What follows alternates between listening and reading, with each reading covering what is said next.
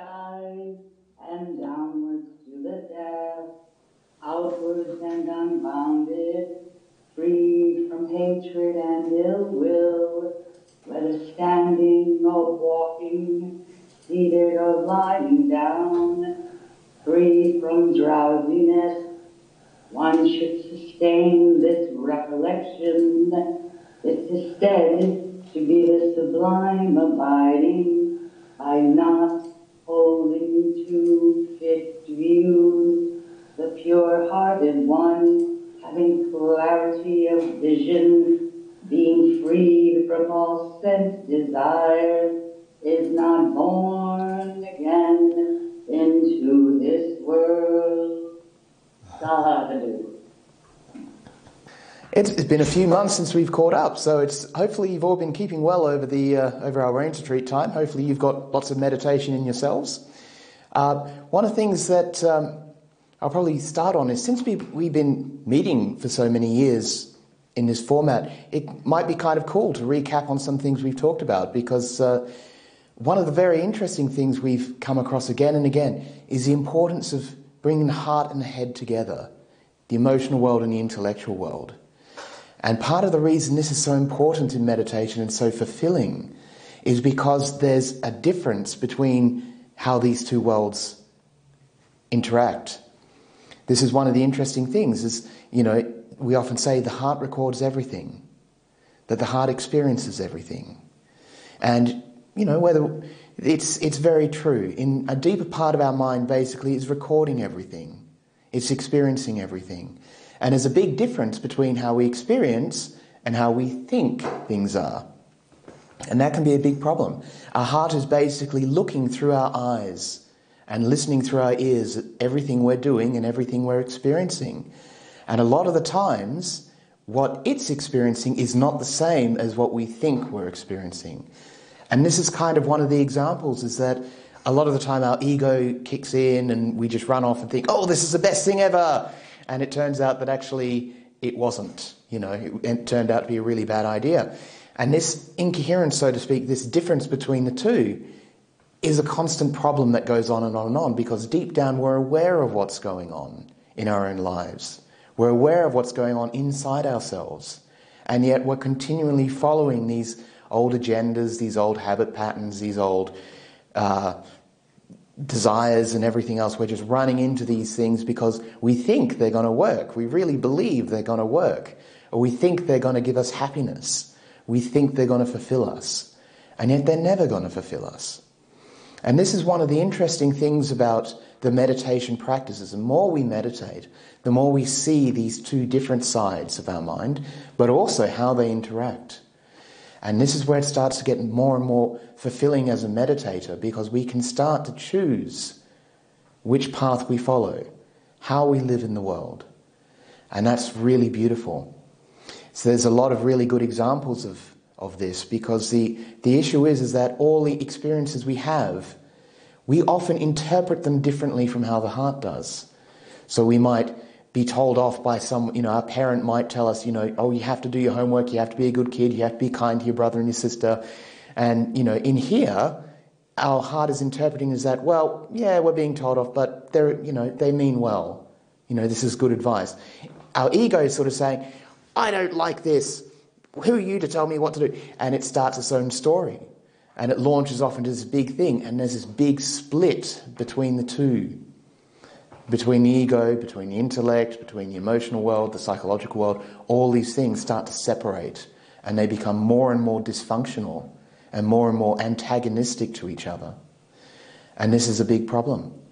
A lot of the time, our agendas and our priorities are not really in line with what's a good healthy, happy way to live. And we're just following them because we don't know better. You know, we're not necessarily mindful because we're not really in touch with that deeper side. I remember one classic case, this happened a few years ago, it's a real event, so I've tweaked some of the details to um, obscure who it is, but they're not a Buddhist. And the case basically was this was a person who, a young man who loved his grandmother to bits had a very long relationship with his gran, his grandma. And uh, as she was getting older, all of a sudden, because he had money troubles, part of him wanted her to die so he could have the inheritance, even though deep down he loved her to bits. And that thought that came into his mind traumatized him because he couldn't correlate the two. From a Buddhist point of view, from a meditative point of view, we could say, oh, that's okay, that's just a thought, it's unwholesome. I don't, I don't choose that, I don't follow that, that's nothing to do with me. I don't have to believe in that. And this is a very, very important thing, is that we can choose which thoughts we follow, which feelings we, we follow. Because there's so many that just pop up all the time. And many of them have absolutely nothing to do with a good, healthy, beneficial, holistic, whatever word you like to use. There's a whole panoply of, of, of juicy words we can use of a good way to live. And yet these old agendas, these old egos, comes out of nowhere with some horrific things and we can't understand why. But the more and more we meditate, the more and more we look deeply, we can understand that not only these things have nothing to do with us, but we don't even need to listen to them. We don't need to follow these unwholesome states of mind that lead us down this path to such misery. And this is one of the interesting things. The more and more we meditate, and the more and more we look at this relationship between the two different states, the more and more we realize some very um, uncomfortable truths, is, is one way of looking at it. It's not really the best choice of words because depending on how you look at it, they actually are wonderful things to, to realize because they lead us in such a positive direction. But they're very uncomfortable when we first experience them. And one of the first things that we experience is that we lie to ourselves all the time. We really do live in our own little world, which is completely divorced from reality, but also, you know, from a, a good way to live, you know, that leads us to such unhappiness. And at the same time, deep down, we really don't like ourselves. Many of us, particularly in the modern world, with all the new advancements in technology and distractions and entertainments and all the things that we can run after, deep down we're incredibly miserable people and we're very, very unhappy and that's partly why, when we start to look at this relationship, we can see that from that unhappiness, we're going out looking for something else. And that something else that we're looking for, in many times, is a good thing, but the ego hijacks it to become something unwholesome. So we end up trapped in this loop that we're never going to find happiness through this. And yet it doesn't have to be this way.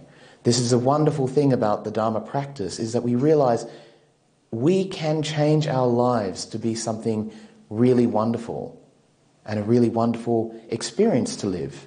We don't have to be trapped by these thoughts.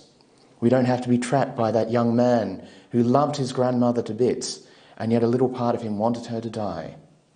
We don't have to be like that because we can recognize that that's just a passing thought, nothing to do with us. We don't have to buy into these things. And so when we practice meditation more, and particularly other elements of the Dharma practice start to become more relevant, they start to become more beautiful, because the heart itself lacks confidence. It's not very happy with itself because it's never being listened to. And the intellect isn't being listened to together. That's why it's so important to bring these two together so they can correlate each other so much better.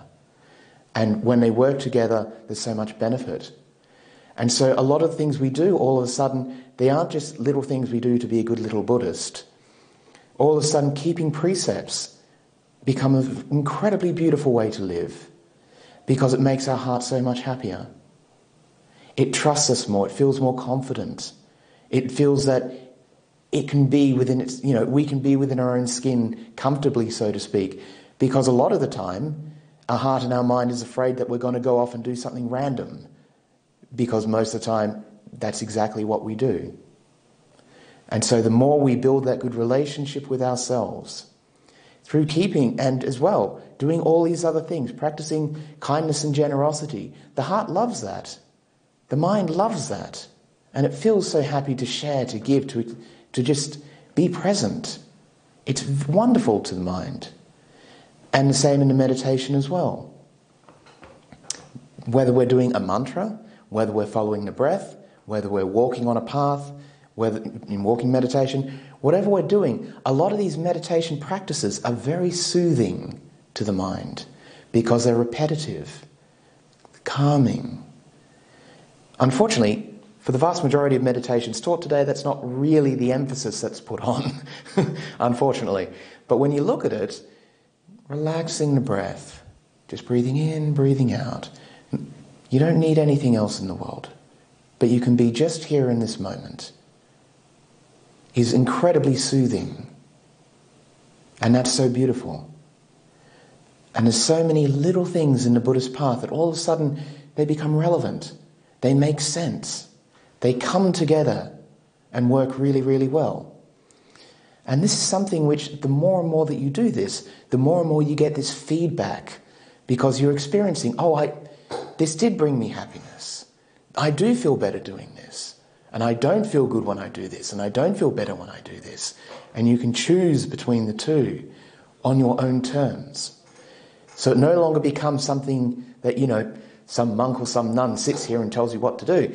It becomes your own journey, it becomes your own experience of how to live, which is really, you know, you know, the more and more you do it, the more and more it just sort of seems that this is the best way to go. But of course, it's one of those things that's, you know, it's very easy to say that, not so easy to do at the beginning.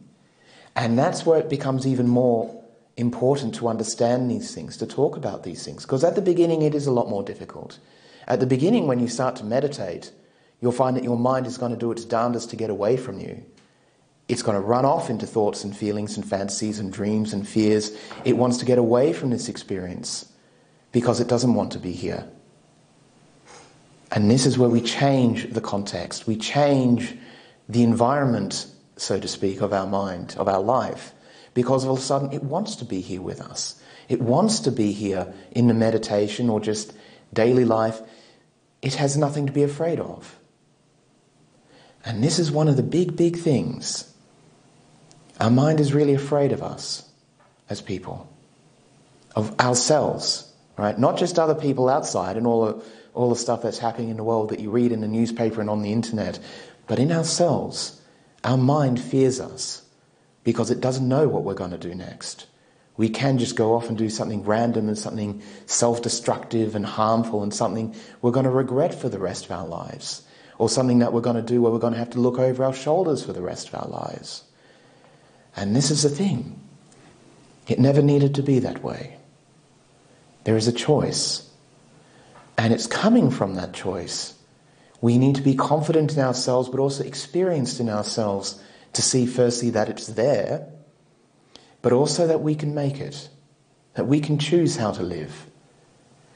It doesn't mean necessarily that you have to go and be a monk or a nun or anything like that. Yeah, that's helpful for some people. For some, it isn't. For some, they end up going backwards as monks and nuns because they end up following an ego trip even more. They build up their identity even more and try to protect themselves even more to push off the world. And so it can be a backwards thing. It's all about understanding what you really need. And that's where it becomes even more interesting because, as you see, each time that you do this, the more and more it becomes relevant, the more and more it becomes real. The more and more you realize that you can do this. And so when we're meditating, when we're doing our ordinary practice, all these things fit together. By doing kindness and generosity to ourselves and to others, by leading a healthy life, by leading a mindful life, we start to see how all this fits together. Because it's always been that way. This isn't some magic pot of gold at the end of the rainbow where we have to travel to some distant world to get some happy ever after. It was always here. And it was always in you. The happiness that we're all looking for was always inside of us. This is one of my favourite parts of the Buddha's narrative. You know, after his years as an ascetic, you know, pushing himself, torturing himself, starving himself, doing all these things of which the early Buddhist texts go into in quite some detail, uh, it is that critical moment where nearly starving himself to death, he had that memory as a child under a tree. Not a care in the world. Happy. All that joy was already there. And that joy that was already there led to some very deep meditation under that tree, under the rose apple tree. And he remembered that. And he could bring that in to the moment because he realized, as an ascetic, all he was really doing was waging war on himself, trying to control, trying to force the mind to submit, trying to force the body to behave, trying to force everything to come together to be immune and empowered and all these words which people are chasing. And yet the answer was always inside of us. And that was such a huge changing point in the story of the Buddha's life and why it's still told today. Unfortunately, many people they look at it the wrong way. They start to argue about the relevance of what that meditation was, how important is it. Yeah, the meditation was the jhana is incredibly important, yes. But it's that kindness, that joy, that happiness as a little kid under a tree, not a care in the world. He didn't need, as a little kid, to go off and torture himself to find happiness or to get this or have that. He already had that happiness. And this is the thing to understand. You have it too. See, this is the thing. You might not realize it yet, but it is in you. And this is where the meditation comes from.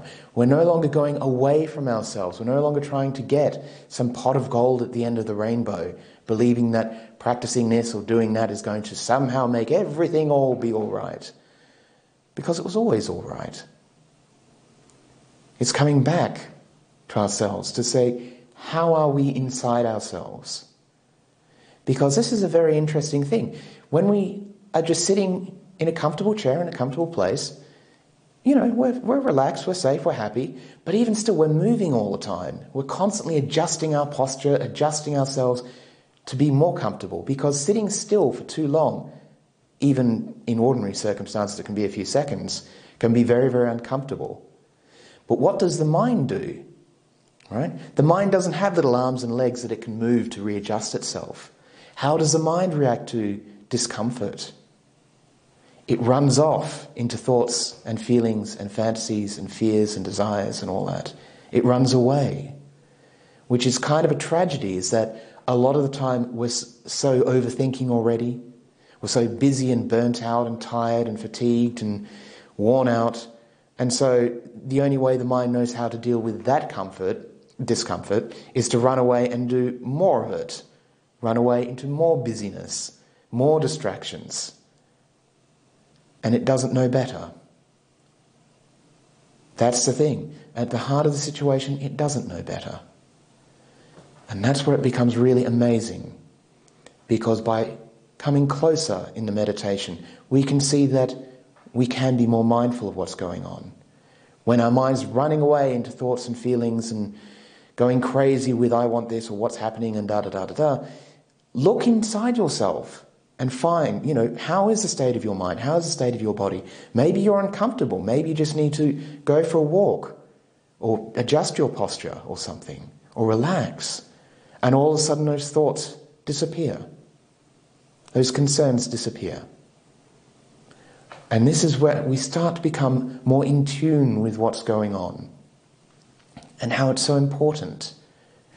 Realistically, why not? You know, in the sense that what else are we going to do? Just continue doing the same old things, running here, running there, and not knowing any better. And then so many people, of course, are in exactly the same boat. Right? So we're going off into, into work, or we're going off into school, into town, into, into whatever, surrounded by people who also are trying to find happiness, trying to find some comfort, trying to find some ease, some relief. And they too don't know how to find it. And that creates hostility, it creates conflicts, it creates all kinds of troubles trying to get this, the jealousies, everything else. We're competing all the time, trying to find peace and happiness and fulfillment. And yet, 2,500 years ago, this guy remembered being under a rose apple tree as a kid where he already had that happiness and he didn't need anything else in the world. And that's the thing that all of us have right now. So it's 7.30ish. Shall we move on and dive into some meditation? Absolutely wonderful. Thank you. Great. So, everybody, as usual, please stand up. Give yourself a bit stretch. Adjust your clothes as you need to. And that way you can get yourself a bit more comfy. It's, it's always good to set things up first. Especially after you've been sitting for a while, so you know, it always helps.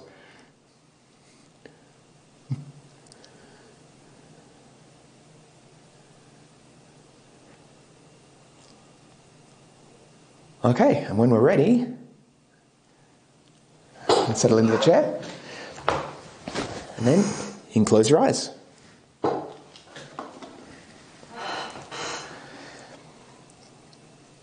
And the first thing we're going to do is to consider how to be more in tune with our experience right now. So we're going to spend a few minutes just relaxing into the chair or however you're sitting.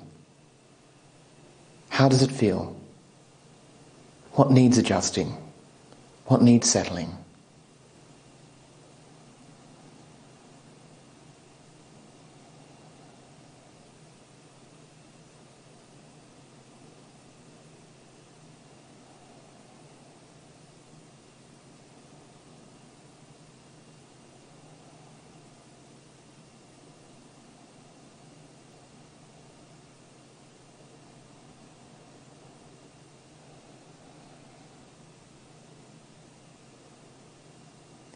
if there is a sense of, ah, thank you, it's relaxing, this is nice, ah, finally we can relax, follow that.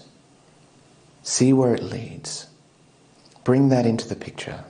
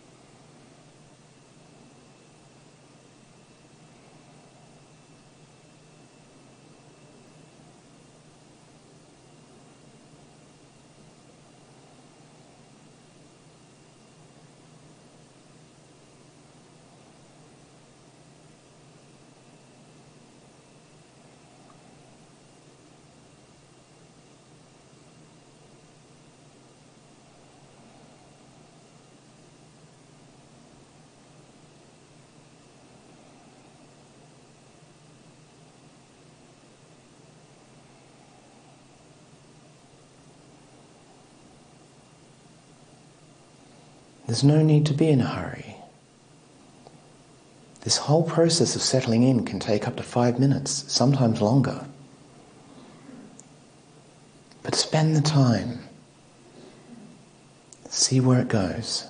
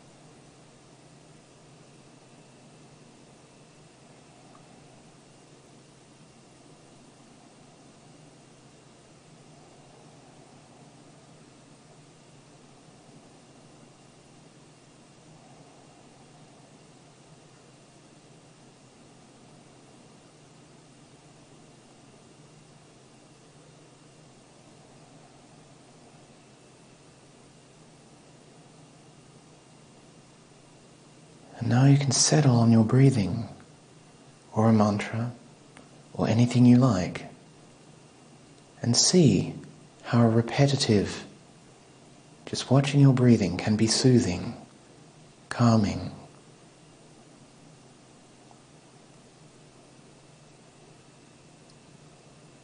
Can the mind and the body relax together?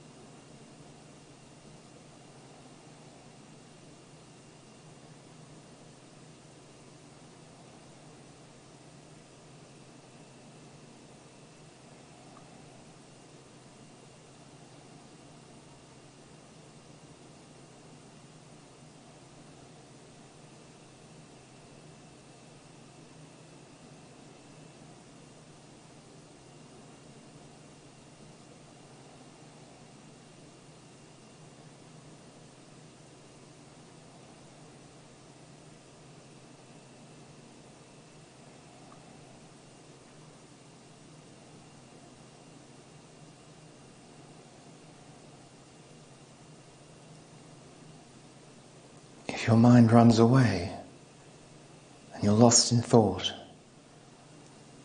turn back and see is there any discomfort and address that. What is it that you're running away from?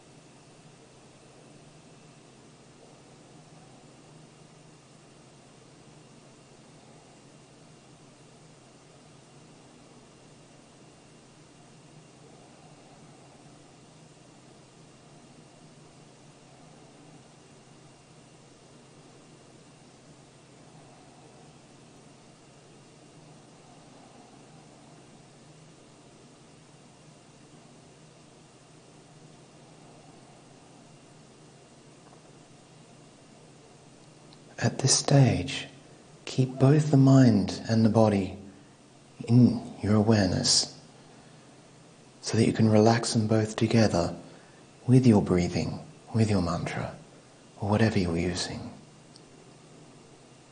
See how they interact and how you can relax them more.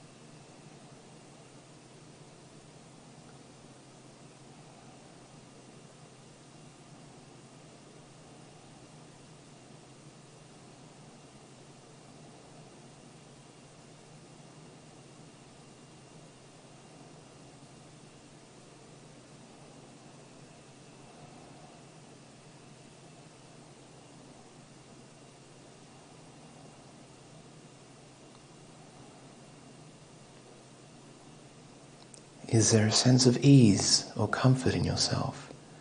A sense of happiness or a sense of joy? Reach out to that feeling. Bring it into the space.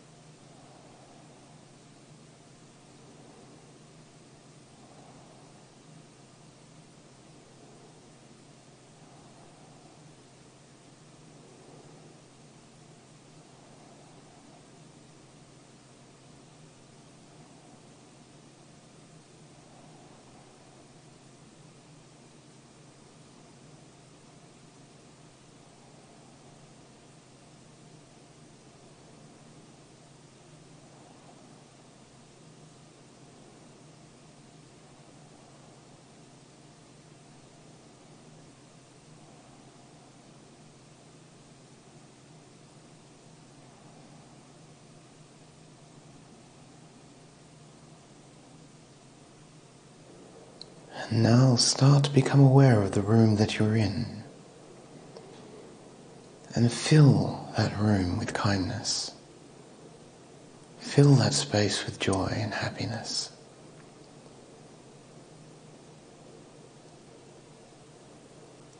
You can imagine it as a light filling the entire space or sending the feeling out.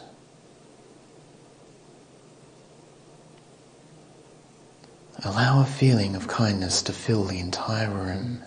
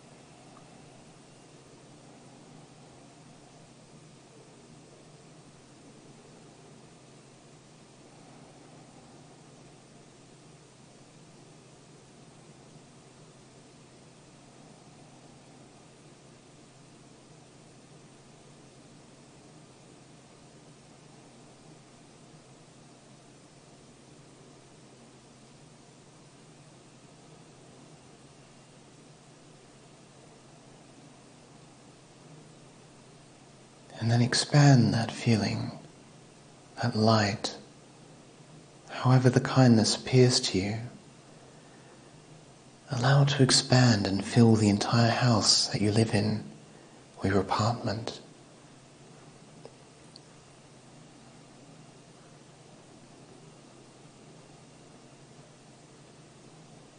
And let it include any people in there or any pets or animals.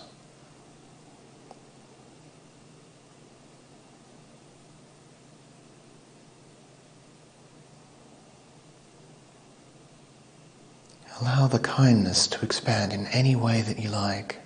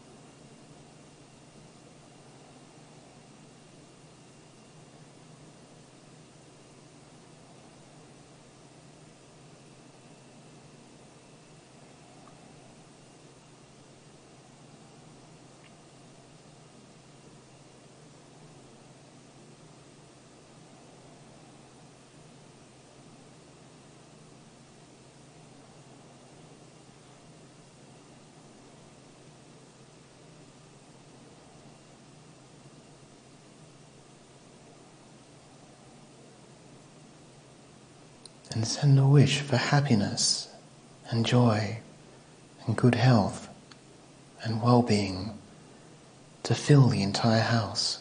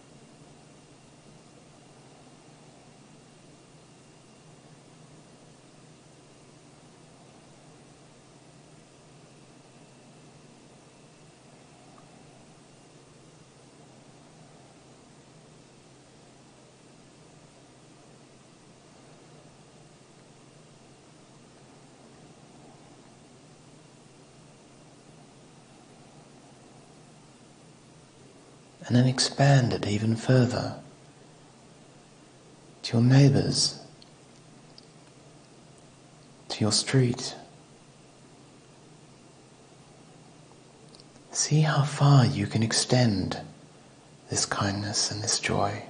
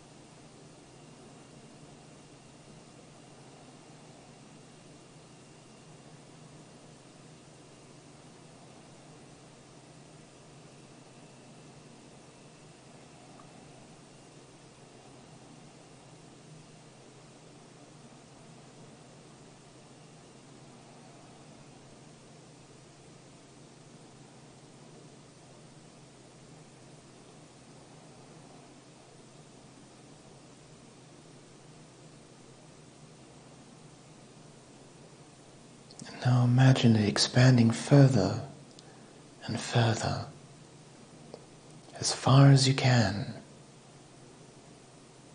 with the wish for all to be happy.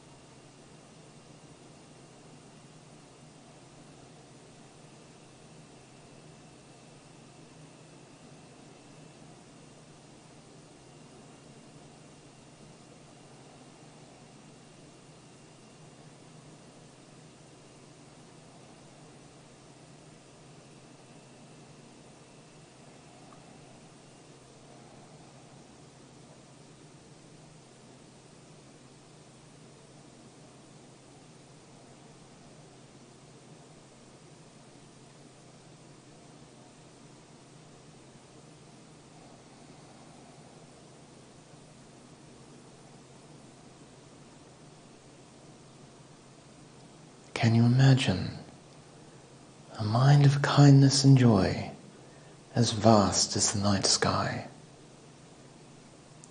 Limitless.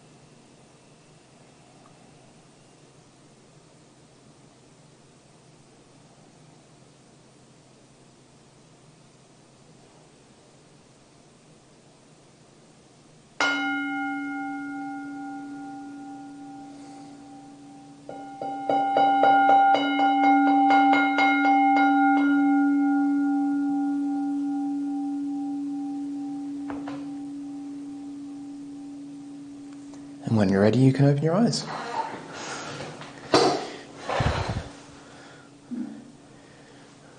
Thank you, Venerable Sampa. Yeah. Lovely meditation. Uh, would you like to continue with your Dharma talk for a while, or? Well, if there's any questions, we can go on those. Not much has changed. I've Got a question they would like to ask? Uh, you're welcome to put it in the chat or unmute yourself and ask it directly. I think people are just slow venerable. So. All right. Set your chairs in the upright position. Please put your tables up and put your seatbelts on. We're coming in for landing. Everybody's starting to land on the earth again. Yep.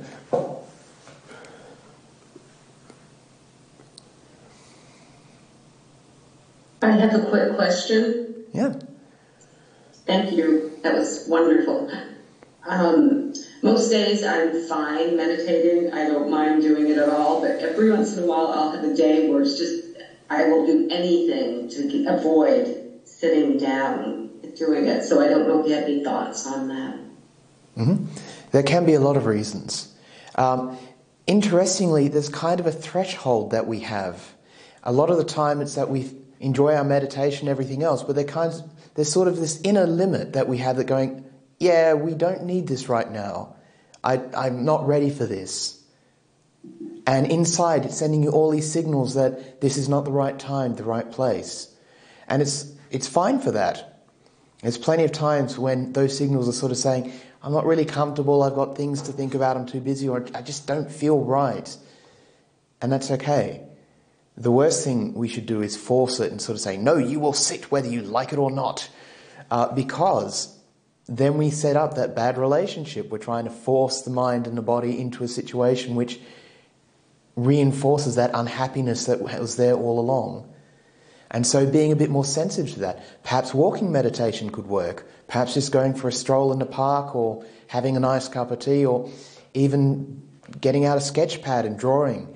Uh, it works. It, or even going out into the kitchen and cooking something nice for dinner so that you can share with people. Something, sometimes you need a bit more joy. There needs to be something that charges up the batteries, so to speak. And that's where the mindfulness comes in, is to look at what does the mind need? Are the batteries flat in some areas? And that's when we can start to adjust. Sometimes we need to be a bit more, you know, we can be too isolated, sitting on the meditation cushion and shutting, locking the door and keeping everybody else out. And sometimes what we need is to, to be a bit more open to other people at that time. And so we become more in tune with what we need. So the fact that there's times that um, we don't feel like meditating at all is completely natural. There's nothing wrong with it. In fact, it's a good thing. It's sending you a message that let's do something else.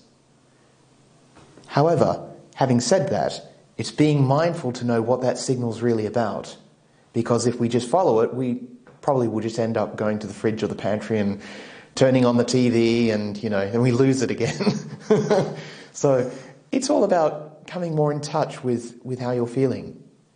Does that kind of help, or would you like to expand a bit more? Okay.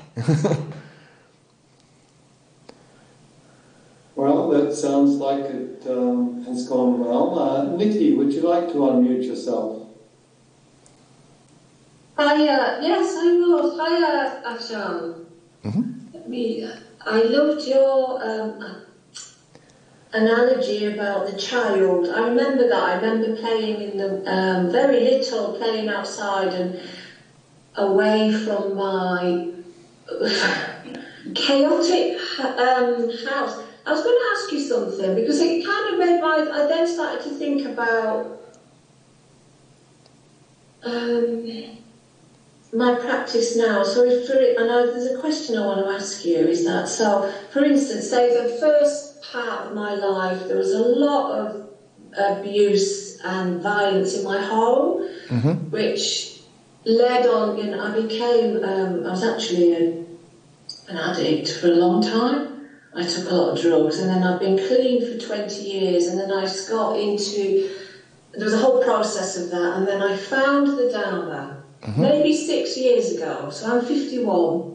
Okay. Six years ago, I found the Dharma. And through that, so now I, I, I understand. I didn't have a, the thing about, about rebirth and karma used to frighten me. I used to feel it was a bit um, punishing. Mm-hmm. Now I understand it, and so now I'm very aware of my actions and thoughts and the instant karma and the suffering it causes me. Actually, mm-hmm. so it helps me with the pause. But one of the things is the question, the reason why I'm telling you that is because I think of rebirth and I think, well, if I've become a Buddhist now, will I become a Buddhist much quicker in the next life? Because I can't bet the thought of going through all that again to get to where I am is it's just I can't. And I get really frightened in my meditation. I start getting scared. The big thing is fear. Mm-hmm. Yeah. Uh, That's my question. It's a very good question. And it's a very big question. One of the fascinating, one of the fascinating and most useful things. See, the idea of karma and rebirth scares lots of people away. Most Westerners they don't like to hear it. Most modern people don't like to hear it. How it be, can be incredibly useful is looking at it, saying, "What am I calibrating my mind to be?" When we look at all these different states of of potential where we could be reborn, whether in the moment or in a future life, what are we training our mind to be? What are we choosing our mind to be? Because the way this karma thing works is very, very interesting. We talked about earlier how the heart sees everything that goes on. And what it's seeing and recording is more an objective experience, where what our ego is telling us is a subjective experience, its own agendas and everything else. So it's like that example I mentioned earlier of that young man who had money troubles, and although he loved his grandmother to bits, this thought popped up to his, in his head, this wish that she would die, and that traumatized him. But the thing that happens that's very, very important here is that the heart is then seeing how you react to that thought. It creates a whole new thing. Are you following that thought? And of course, as you know, world of television and fiction and Agatha Christie's are full of stories of people who did follow that thought. But this is the whole point. What choices are you making? If you're following your own heart, so to speak, following your mind, developing wisdom and compassion and everything else, certainly you are more likely to be reborn as a Buddhist because that's what you're choosing to be. That's what you're calibrating your mind to be. And that's how it works. All these habit patterns we're forming direct where we're going. There's a famous analogy the Buddha uses that drip by drip the water pot is filled. And that sort of thing. It doesn't happen all at once. Gradually, gradually, gradually, you set yourself a, either a habit pattern or an intention in your mind that this is the best way to live by practicing Dharma, by practicing a good life. And you're naturally inclined towards that. And this is the whole thing. There's many, many stories of when people are passing away and in near death experiences where they say that their life flashes before their eyes or something very similar to that. They get a feeling of their life, sort of like a sum total of their entire life and that feeling. And that brings them forward to where they'll be reborn. But if you've been filling your life with beautiful moments, it's very clear what's going to happen because your life has already been moving in a positive direction. And so the fear dissipates because you're developing that confidence in yourself that this is what you want, is a better way to live. At the same time, we look at these past events, the abuses, how not knowing something better can lead us into addictions, into, into very miserable states of being. And we can see this is actually useful for us. This is kind of a lesson to say, I don't want to do that again. I don't want to be there again. And we take positive steps to change our life so it doesn't happen again. So that's, it, it, that's a short answer to a very big question, but uh, does it, that help or would, mm-hmm. is, there, is there more that you'd. Yeah. yeah. yeah, if that's how I think. You're just saying what my thoughts lean towards is you've just spoke them out, so it just helps. It just helps. Yeah. Just helps to ask. Oh, thank you. No, it's it's wonderful to ask, and that's the thing is that it's knowing that you have a choice. You can calibrate your mind to what you want it to be. You can change your life to what you can want it to be. You know, we can't snap our fingers and become prime minister, but we can make a whole lot of changes in a much better way. So thank you. thank you. Yeah, thank you.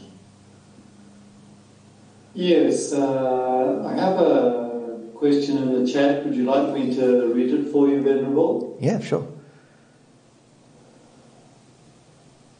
Uh, first of all, it was inspiring uh, about childhood and uh, the way you mentioned it, Venerable. It took me back to my childhood when I was just so happy as a kid, just reading children's stories every night. Mm-hmm. Um, I realize I get older that the joy slowly disappears and is replaced by worldly problems and jobs, etc. How can I find my way back to the joy mm-hmm. in daily and more important, bring it into my meditation? One of the best ways of doing that is actually in your meditation is to remember that experience. So you might, for example, remember a time where you're at somebody's birthday party when you're a kid, surrounded by family, enjoying yourself, and bring that happiness into that moment. And that makes it alive. You can reconnect with it very directly. And the more and more you remember it, the more real that feeling comes in. Because the past is gone, but the feeling is still there. And the ability to experience that happiness is still there. That's really the sum message of of that moment under the rose apple tree of the Bodhisattva's life. He had been torturing himself all, this, all, all these years, waging war on himself for all these years. And even as an adult, he could find it again. Age is not a barrier. And that is something really wonderful to understand. The problem is, of course, the older we get, the more stuff there is, the more tired we get, the slower we get. And that, unfortunately, is just the way things are. But that doesn't mean that the joy is destroyed. It doesn't mean that it's lost. It is still there. You can still reconnect with it. And so remembering, sometimes even if you have a photo album, is sitting down and flicking through these old photos and remembering those joyous moments. Does it make you happy? Can you feel that joy? And start to incorporate that more into your life. Have moments of joy more and more and more. And then it becomes more habitually set in your life, more easier to access. It becomes richer and easier, more fulfilling. Because then you might have that joy of in the past where, say, of a child at a, birth, at a family birthday party or a fa- family gathering where everyone's happy and sharing. Then when you're happy and sharing today, it's still there. When you're sharing with your family, when you're sharing with your friends, it's still there you just have bring it into a modern context, make it relevant in a modern context. And then the more and more you do, the more and more it just fills your life. And that's wonderful. So, uh, hope that helps. Uh, thank you, Venerable. Is there anybody else who would like to unmute and ask a question? Um, Thank you very much for your talk and your meditation. It's really great, and I really resonated a lot with like um, following your heart because um, I think I don't live a very authentic life until recently. I have a habit of like um, telling other people that I'm fine when I'm not, mm-hmm. and like yes, I, I I I need to toughen up. Like I need to toughen up for most of my life, and I have a lot of responsibility on my shoulders and I think I gradually find my way to like how to say I, I off work recently, starting to off work recently, and I think that's that's very good. Um, my question is like I I do meditation almost every day. Um, in the past, I do it in the morning, but mm-hmm. Because I changed my job and my job need me to wake up earlier, so I cannot do it in the morning because it's impossible for me to wake up at seven. it's too it's too early, and I will do it at night mm-hmm. before I sleep. But um, some days I find that um, I kind of enjoy it, but um, it sometimes disturb my disturb my sleep. I don't know why, but like sometimes I will do it before sleep, and then I will feel kind of awake, and then I do not sleep that well during the night and um, do you have any advice on how to deal with the problems? Thank you. Um, it's what's happened is basically it's because you're meditating in the morning and you set in a positive ha- habit pattern. It's been disrupted, and you can't really find it again. You're still longing to go back to that morning experience. If it is possible to get a little earlier, that can help. I mean, my alarm goes off at 20 past three in the morning, so, you know, I'm up early. uh, yeah, it's really that early. but um, the thing is, is um, if you're meditating in the evening, that's okay. Um, it will take time to re- readjust. The difficulty is, though, is that this is quite common that when you meditate just before bed, that you will feel more awake, more alert, more energized, because it's like your batteries have been recharged. Now you feel enlivened and happy and everything else. And then it's like you're expecting yourself to go to sleep, and it's like, I don't want to go to sleep. I want to, I've got all this stuff I want to do. So that's, uh, that certainly happens. It can, can be tricky in this one because our work life so dominates our time, as well as our family life and everything else, and the need to be basically pretend to be okay and everything else because unfortunately this is something that happens to all of us is we need to force ourselves to be okay um, which is sort of the dark side of the modern wellness side. Is uh, even Bhante Sujato talked about this years ago. Is that we're forcing ourselves to be well and happy just so we can continue to work and to follow these, de- you know, very busy lifestyles. Um, so it finding those moments of time and joy in other ways can start to become really worthwhile. It starts to become more of an adventure, how you can find in your own way what makes you happy because uh, uh, really, if you have any opportunity of sneaking out for, say, 15 minutes and catching a short meditation during the day, that is well worth it. But gradually, gradually, it does change. It sort of, it's, it won't happen overnight when you've just sort of changed a habit pattern, when you've changed a routine. It will feel sort of unsettled for a while. But that's okay. This actually gives you material to work with and sort of material to practice kindness to, and to be more sensitive to yourself in the moment. So it can ultimately be very rewarding. It's just how we look at it. So, unfortunately, not a great answer, but hopefully you can find. hopefully, there's something in it there that can help. Um, do you meditate before bed? um, I I don't for largely that reason. Um, I, I tend to sort of settle in and do some studying, or I tidy my room, or I do something else to sort of set a routine pattern into to sort of clear the mind in that way, and then it's sort of ready for sleep. But uh, um, I, I, certainly find that if I meditate, if it's been a very very busy day, I, I, might, but for a short bit just to settle down. But I, I don't make ha- uh, make it a thing because it keep it will keep me up till way late. Yeah, thank you. Okay, Venerable, thank you. Thank you very much. Uh, we have a comment I'd like to read for you. Is that okay? Yeah, please. Uh, I appreciate the analogy of how the body can run away fight, flee, freeze when stressed. And because the mind cannot move physically, it flits from thought to thought. So, many thanks. Yeah. And another question uh, How can I enjoy the beautiful childhood memories but not remain trapped in the past and wishing to live again in the past? Ah. That one involves more wisdom. So, this is something that I talked about at the beginning where we have to bring the heart and the head together.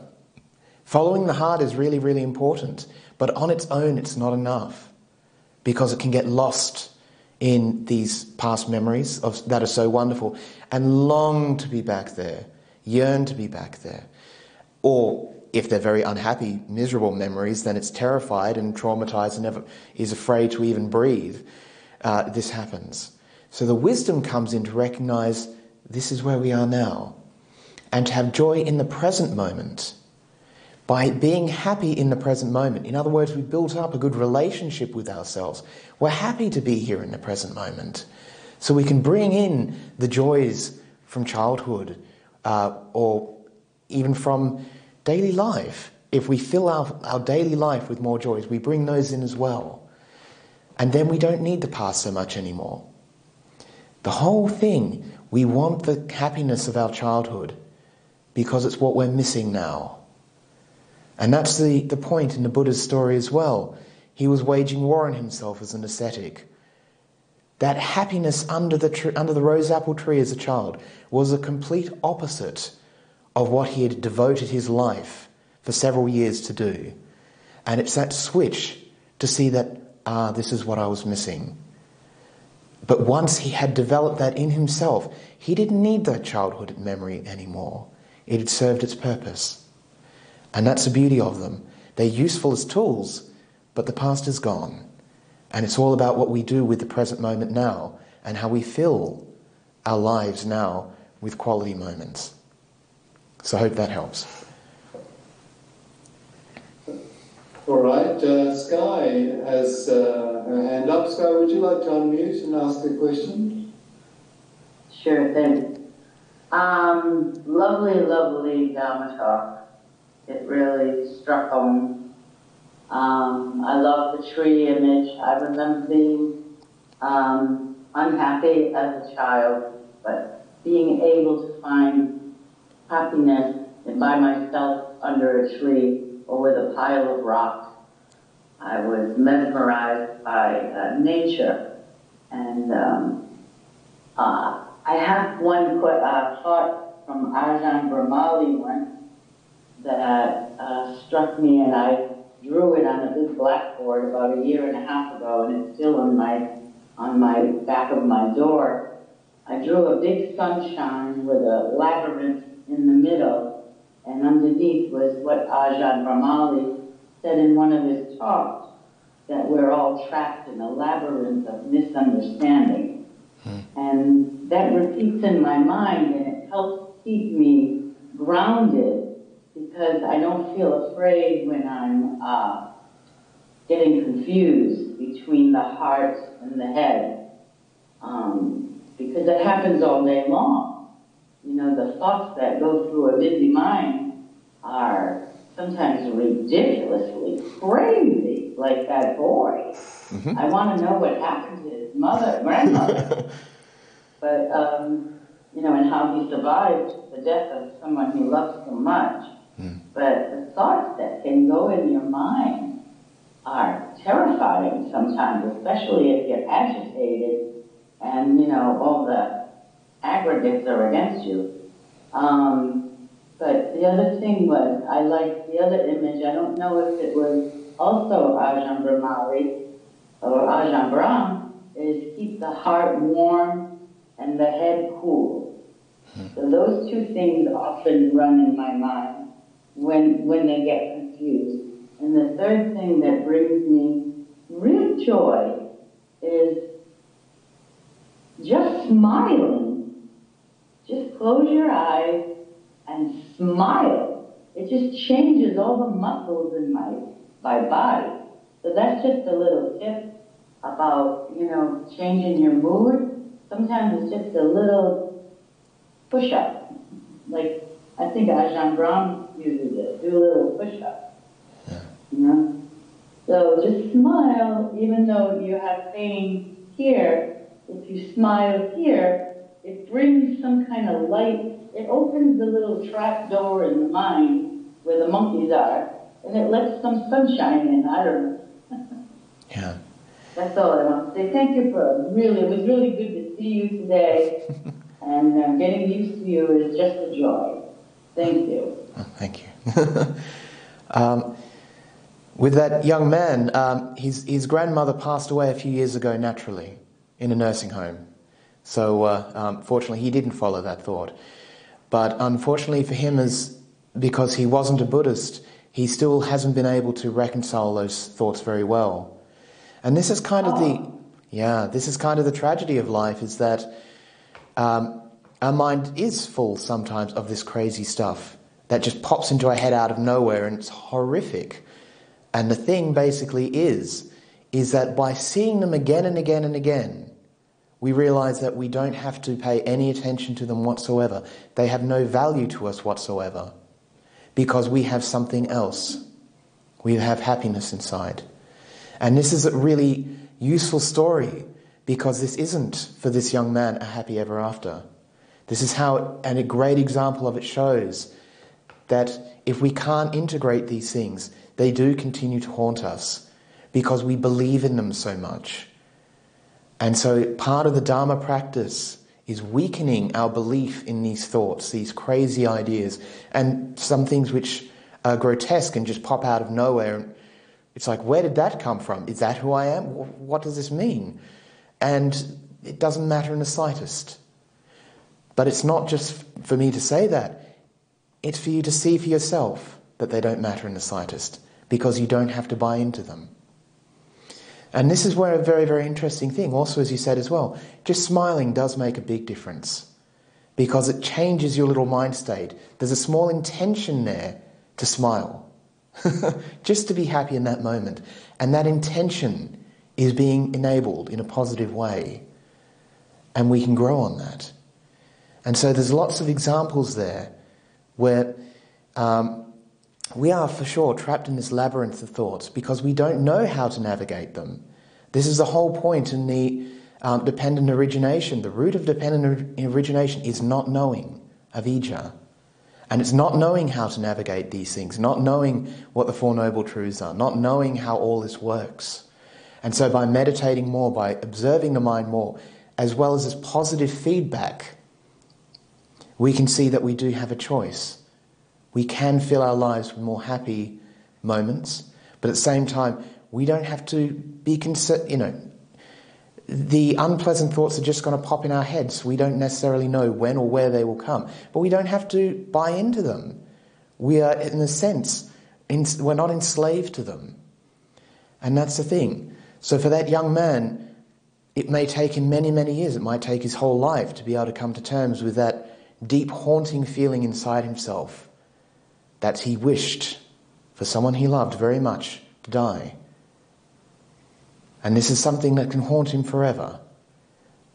Unfortunately. Yeah, sure. That would haunt me if I if I was overwhelmed by it. I would be haunted forever. But yeah. because I have the uh, fortunate experience of becoming a, a Buddhist practitioner, I realize that every train that comes by, I don't have to jump on anymore. Right. And, ex- and exactly so. That's the whole point. The, the challenges for many people is getting themselves to that point. Because for a lot of people, a lot of Buddhists in particular, they're constantly meditating to try and control their mind, to make these thoughts go away, to have everything clean and lovely and sanitized, so they'll never ever have to experience these things. And many people, it's a, in a sense, it's a self defeating strategy. It will never work. And that's the challenge. It needs a shift to sort of say, this stuff is just going to happen, and we don't have to jump on that train. We have millions of thoughts every day, and we don't have to buy into all of them. It's what we identify with that's the problem. And the, the issue is, on a much, much deeper level, is because we don't have that happiness inside ourselves. We don't have that confidence. We don't have that ability to navigate. We don't have the skillful means and all these many, many things that Buddhist practice is full of.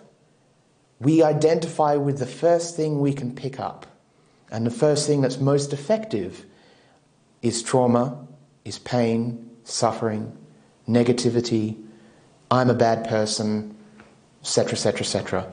It will launch onto those things because they're very loud, strong feelings, strong thoughts.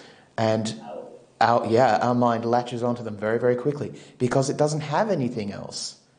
And that's the thing. By practicing meditation in a positive way, living a positive life full of generosity and kindness and virtue and all these wonderful things, educating yourselves, uh, all of a sudden you don't need to buy those things. You don't need to make those things part of your identity because you have something wiser, something more beautiful. And so, uh, um, you know, we literally could be talking about this all night because it's a very, very good question. It's a very, very big one as well. But it's always coming back to finding that joy at the same time that this is evidence that the Buddhist path has worked for you. You can see the difference that you could be traumatized if you didn't know how to handle these things. You could latch on to that thought like that young man did, and that could fill your life. It could lead you to do all kinds of horrors in the world. As we, as we see in the newspapers, this is what happens to people. They believe something and they go off and do it. This is the world. So, uh, well, Thank you so much. Thank you, Venerable. Would you like to leave us with a blessing this evening? Uh, there's so many blessings. so many wonderful blessings. Um, so many to pick from. Let me think. Um, may you all find what you're looking for the happiness inside yourselves. May you be happy. May you be healthy and everything else.